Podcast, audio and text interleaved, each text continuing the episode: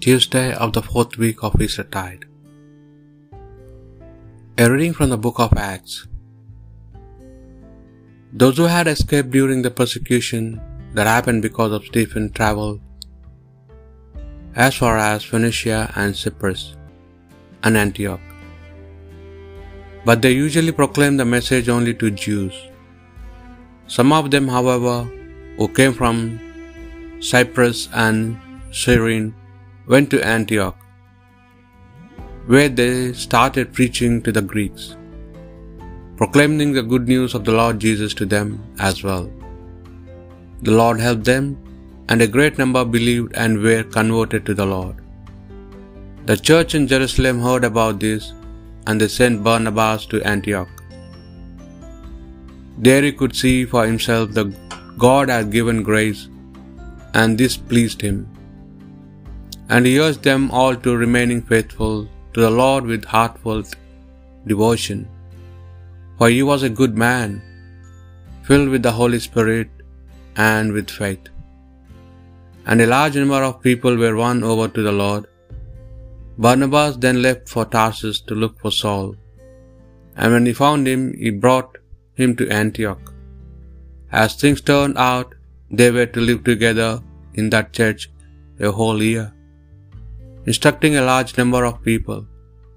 It was at Antioch that the disciples were first called Christians. The word of the Lord. Oh, praise the Lord, all you nations. On the holy mountain is a city cherished by the Lord. The Lord prefers the gates of Zion to all Jacob's dwellings. Of you are told glorious things, O city of God. O praise the Lord, all you nations. Babylon and Egypt I will count among those who know me. Philistia, Tyre, Ethiopia. These will be her children, and Zion shall be called mother, for all shall be her children. O praise the Lord, all you nations. It is the Lord Most High who gives each his place. In his register of, of peoples he writes, These are her children, and while they dance they will sing. In you all find their home. O praise the Lord, all you nations. A reading from the Holy Gospel according to St. John. It was a time when the feast of dedication was being celebrated in Jerusalem. It was winter, and Jesus was in the temple walking up and down in the portico of Solomon.